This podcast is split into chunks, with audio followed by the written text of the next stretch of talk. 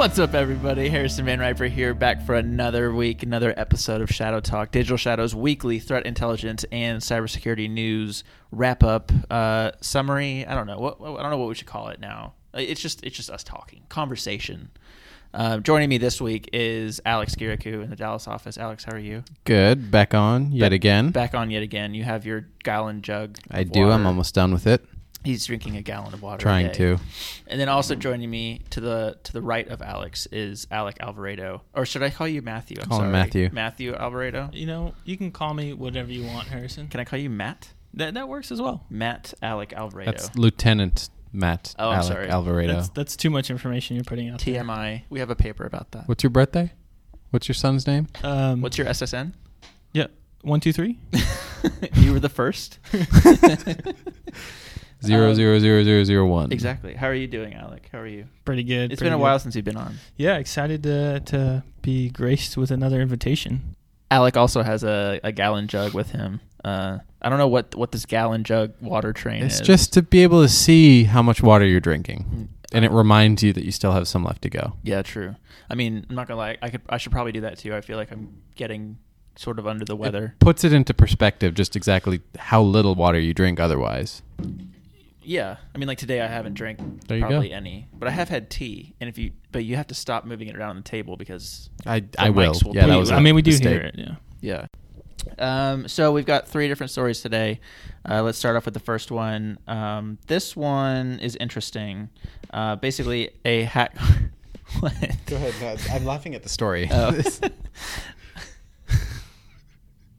so basically, a uh, another ransomware attack, Yep, right? against a local government. Local so the same kind of thing we've been seeing for months now, Yeah, right? we- we've already Not talked about it. We've talked about it several times in the podcast. Um, but this one was interesting because it was a little bit unique.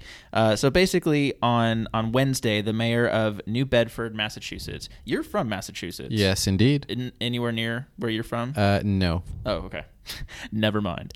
Uh, so basically, New Bedford, Massachusetts announced that the city's systems had been encrypted by the Ryuk ransomware virus, and operators were demanding 5.3 million Million. million dollars With an M. with an M uh, in exchange for a decryption key. So um, that's a lot. That's a big. That's a big Yep. request. I mean, we've been seeing ones that are like significantly higher than that too, but 5.3 million dollars is a lot of money. Well, so and I'll get to that. I'll get to that in a minute. Yeah. But um, the affected systems were said to include the the city's financial management systems, which again goes in line with some of the other stuff that we'd been seeing. Um, but that most of the other systems were still up and running. Um, so just to go back to that point about um, we go if we look back at the Texas out uh, ransomware outbreak, uh, basically that was what they were requesting about 20 million, I think, between 22 different entities. Sounds right. Um, so break that down about tw- uh, a million per place. Five point three from one spot is a is a big chunk to be requesting. Mm-hmm. It might be a little bit outside of the range of some uh, some some risk appetite for some of the local city governments.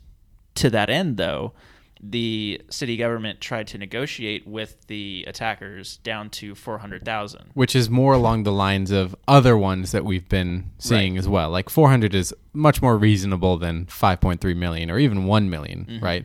Yeah, and that was their reasoning behind it too. Yeah. Um, It also aligns with their insurance policy, which covered up to a million dollars. Oh, did it? Oh, I didn't even see that. Yeah, so Okay, okay. So that makes sense. So, um, but it doesn't seem like the uh, the attackers really wanted that. They were like, "Nope." so apparently they cut off communications after that, and they were like, "No, like we don't we don't want your four hundred thousand dollars. We're we're good." Um, which th- seems very weird to me. I mean, that fits in with what we were talking about what last week about how they're getting more and more Bold. bold. They're getting much more bold, right? As people keep making these payments, they keep demanding more and more. And this kind of fits along the lines of, hey, we can make much more money than four hundred thousand dollars. You can you can keep it. It's almost like people had been saying for years that we shouldn't be paying them the ransoms, and that this would happen, and now it's happening. How high do you think it can go? Uh oh. I, I mean, twenty million's pretty high. um, so so yeah, so they cut off the communications after the four hundred thousand. I think so. For me personally, I think this is an interesting development in this whole saga, uh, mainly because number one, it's a big request. Like we I already kind of covered, 5.3 million is a big amount from one entity alone. Um, but basically, the fact that the attackers didn't take the four hundred thousand dollars does indicate that they either a know that they can get more, uh, b they don't think that the four hundred thousand dollars is worth their time or their effort. Um, I guess I only have A and B. I only have those two points, but that, I mean that's just like a crazy thing to me because even like a couple years ago, we were just thinking about how traditional ransomware demands were 300 to 500 bucks. Like that seems more reasonable, but and now these these threat actors are like, no, we want like we want millions. So I mean, it's clearly a big business, Yeah. right? Yeah. People are making a lot of money off this. And yeah, and obviously four hundred thousand dollars is chump change to what they have apparently. Uh, do we know if they managed to recover their files or? I think they did. What I read that they they did. They only infected about four percent of their systems, Mm. uh, and I'm pretty sure since you know they offered four hundred thousand, the threat actors said nope, and pretty much cut off communication. And from there, they just went ahead and started to uh, restore from backups. And I I don't think they got everything back, Yeah. uh, but they were able to look at and see what sort of information was actually. Uh, if there was any taken, and so I think I think there's also like so they they reached out to like a third party uh, cybersecurity company to help them do the incident response and all that. Um, they that company, whoever it was, I didn't name them, but uh, they were basically like, please don't say anything. But I guess they did anyways. The the the, the city, and this actually happened back in July. right. So it's been a little bit. It's been it's been about a month. Mhm. Um, so, or I guess about two months now. It's it's already September. Goodness. Um, but but yeah. So maybe maybe there's some details that just are sort of still behind behind the scenes, and who knows if we'll actually hear the whole story about it. But I mean, at um, least they named the ransomware variant, right? It was Yeah. Ryuk Yeah. again, and that's like one of the more common ones that yeah. have been involved in these local city government attacks. I mean, if you were to name the top three ransomware variants right now off the top of your head that we've talked about in the last few months, what would they be? So Ryuk and Sodinokibi for Mhm. sure. Mm-hmm. I would say GandCrab would be in there as well, but it's But- no longer Yeah. operating. Mhm. Um, They're enjoying their retirement. yeah, apparently. Um, okay, so that's that's it for that one. I, that's just kind of an interesting development in that ongoing saga. So I think there's not too much to to dissect there. Um, let's move on to the next story for this week. So I think the actual incident for this one happened l- uh, last week. So basically, I, I'm sure people have heard in the news that um, the CEO of Twitter had his account quote unquote hacked. Um, I know how much As all the of- media loves to say. yeah, yeah. All of us love to um, use that term hacked, uh, whatever that actually means. Um, but basically, what happened was the account started sending out a bunch of uh, nasty tweets um, that I won't repeat here, but they're you know pretty vulgar and you know I mean, among those, like reportedly tweeting out his social security number, which turned out to be fake, but right. But still, still. basically, some some somebody, whoever it was, um, abused a legitimate feature that is it within Twitter, um, and basically was just like messing around for the lulz. Um, it doesn't seem like it was all that you know grand grandly malicious you know kind of like in a grand scale um, obviously affects jack dorsey who's the ceo his account and all that but like just kind of like messing around and just doing dumb stuff.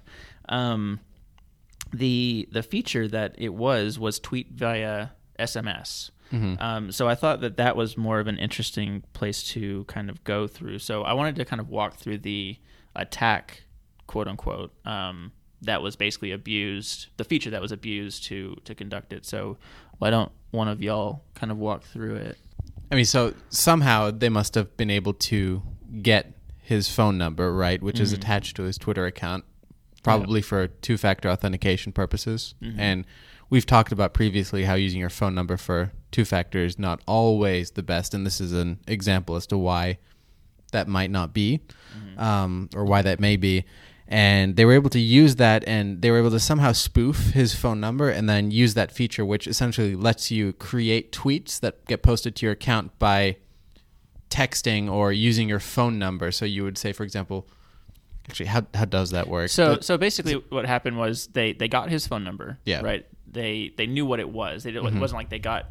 I don't think they did any sort of SIM swapping, or I don't know that they necessarily know, but they spoofed his phone number to then send a tweet. Um, sorry, send a SMS message to like one of those four zero four zero four Yeah. Mm-hmm. numbers, um, one of those automatic things, Yep. and um, whichever number they sent that to allowed them to send a tweet out. Mm-hmm. Um, And I mean that's like an older feature because Mhm. I doubt anybody really uses that anymore unless you know you don't have ac- access to the mobile application.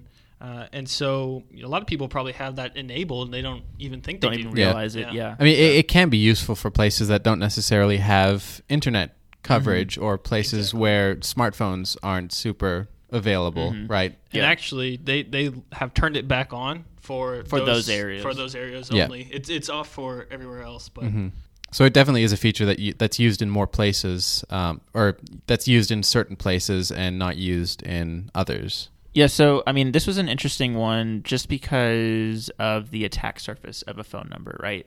I, you know, we obviously give out our phone numbers on a It's on your business cards, it's on your email signatures, and some data right. breaches. it's on websites. I mean, it's everywhere. you're gonna And- put it in that bowl for a free appetizer at Applebee's. exactly. I got to get my free appies. Um, but the you know t- typically when I think of my phone number, I'm like, okay, what can somebody really do with that? Like, I already get spam calls.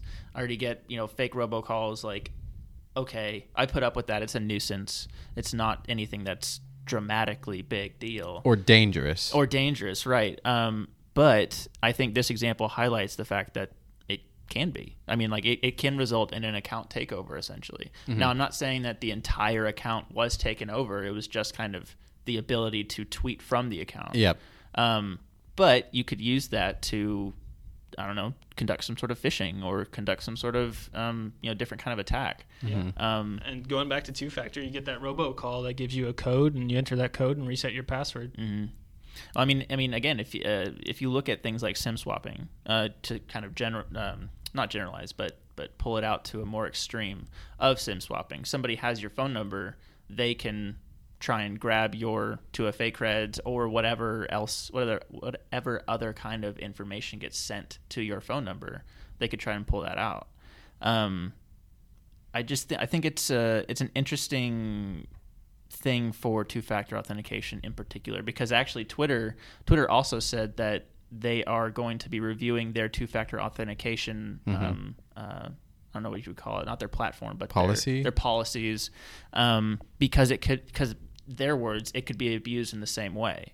Um, which was really interesting actually because I didn't even think that they would I don't I'm not I'm sure how they actually linked those two together but they must have when it, during their incident response on that. I mean, uh, using or, or abusing two factor or authentication, it can be a great tool for open source research, right? If you're trying to figure out someone's email address or figure out someone's phone number, and if you initiate a password reset, it might give you a couple of digits or a couple of pieces of that email address that you can build together what it actually is. And so they might be looking to see how much of that is actually being exposed um, in circumstances like that.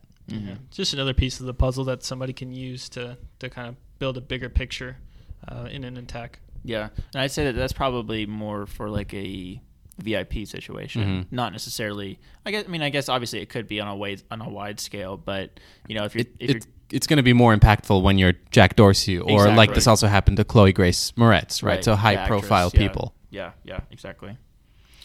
Um, okay, so sticking with the the social media theme, um, Facebook this week. Facebook has had a rough couple of years at this point.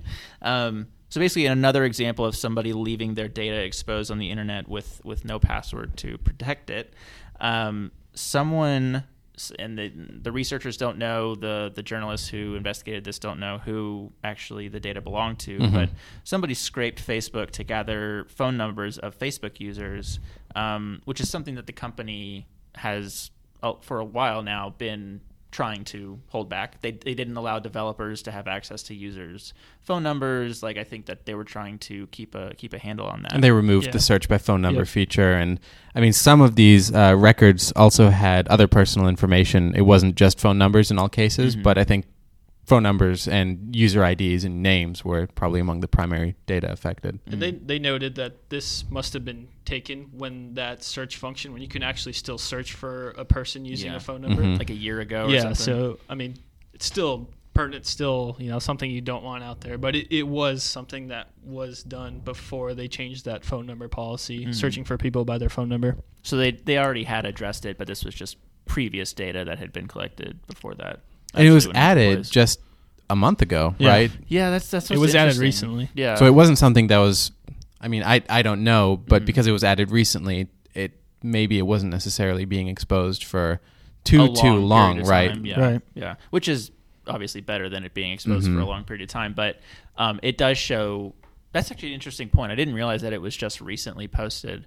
Um, that can kind of indicate, in my opinion, that there's people who gather this information and don't post it online. I mean, for examples like we just talked about with Twitter, like phone Mhm. numbers can be useful for conducting attacks, like Mhm. that the the the Twitter incident. hmm Yeah, yeah, yeah. No, totally. Um, but for the for the actual numbers of the exposure, uh, there's 419 million, um, I guess, accounts or users. Which is a lot, but in the grand scheme of Facebook exposures, is fairly small. It's like what, like 20 percent, fifteen percent, maybe. Yeah, it's the, the four hundred thousand compared to the. You know, yeah, exactly.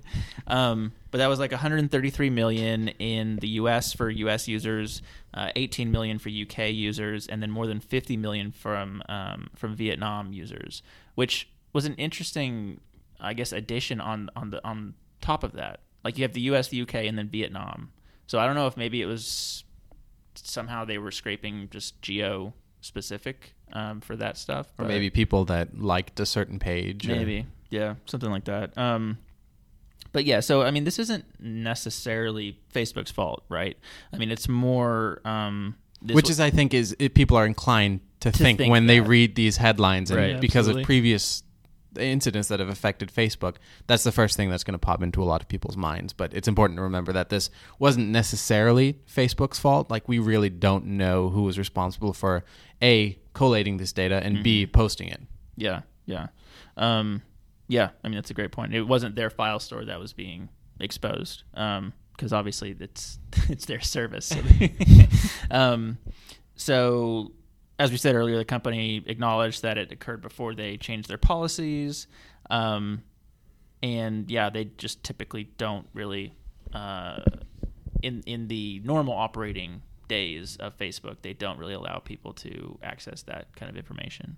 Um, but even though we know that it's not really Facebook's fault, I think in the like you say in the general public's perception of Facebook, this is another hit to their brand. It's another hit to their reputation. and the way that a lot of these media headlines are probably going to be spun is to put Mhm. Facebook front and center Mhm. I mean, somebody's got to take the blame, right? Somebody's Yeah. got to be the scapegoat or the you know the the one to.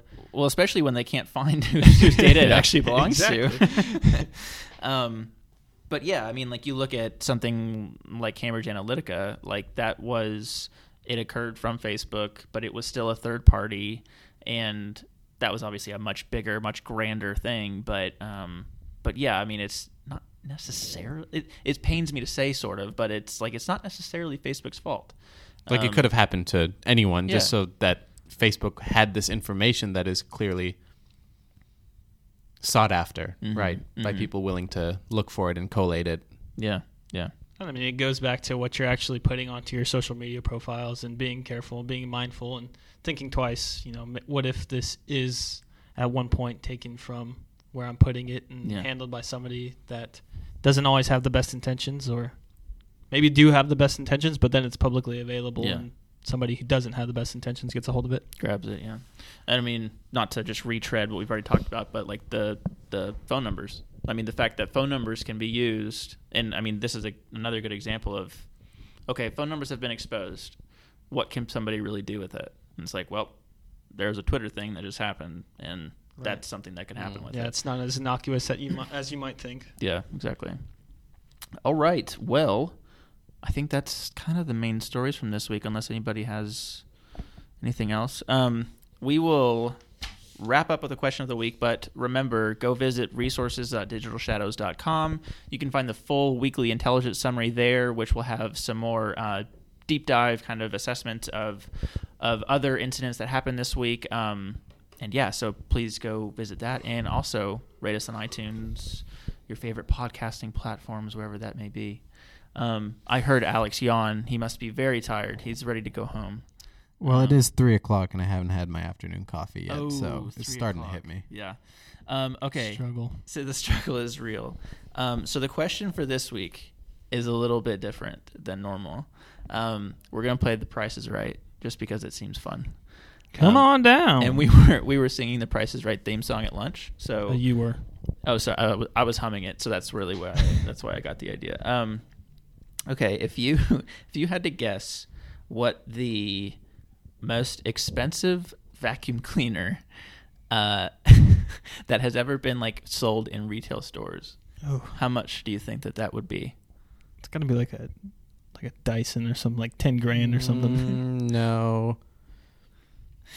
Let's say more. Let's say You think it's more? Okay, you think it's more than ten grand? yes. Okay. Keep. Do Okay. you want me- Yeah, 15. I want to. I want to guess. I want I 15. want You got to do guess. you got to do the classic prices right. and I- do I don't think I've ever seen- 10,001, Yeah. just so that way you know. Yeah. Yeah. What's yours? I said ten thousand. Oh, you know, Well, are you going fifteen thousand? Yeah. Okay, I'll go fifteen thousand one. fifteen thousand one. You went over. Yeah. Okay. Alex was closer Ooh. because it's actually fifteen hundred dollars. It's called the how- I don't know how to pronounce this. It's a German vacuum cleaner, but it is uh, Mile, Miele M I E L E Mille. Miele, uh, a 114 year German based appliance manufacturer, um, and they. It's considered the Mercedes Benz of vacuums, Hmm. and it comes with a steep price tag at fifteen hundred dollars. It's one of the most expensive home vacuums ever sold. One of the most expensive. ever sold through traditional retail channels. So what is the most expensive? Uh, well, so when I googled the most expensive vacuum cleaner, this is what came up. I, I didn't do a whole lot of research for. Uh, so you're telling me that there's not like a Louis Vuitton vacuum cleaner that's like, Some, like, diamond Su- studded. Supreme. but like, so Yeah. like, like those aren't like retail though. Those aren't like retail sold. talking about something you could buy at Home Depot or something. in a, in a Home Depot. you could buy a Miele. um, all right. Well, Alex won this round. Yeah, That's what you get for sure looks trying to- like it. Do, do, do, do. All right. Well, thank you, guests. Thank you, listeners. Uh, thank you, Bob Barker. Bob Barker uh, rules way better than Drew Carey. Um, Agreed. agreed. Yeah, Alex, do you I don't know who any of these people oh, are. No. he doesn't watch Surprises, Right. Oh man. Nope. He All had no childhood. Yeah, really. All right. Thank you, guests. Thank you, listeners. Talk to y'all next week.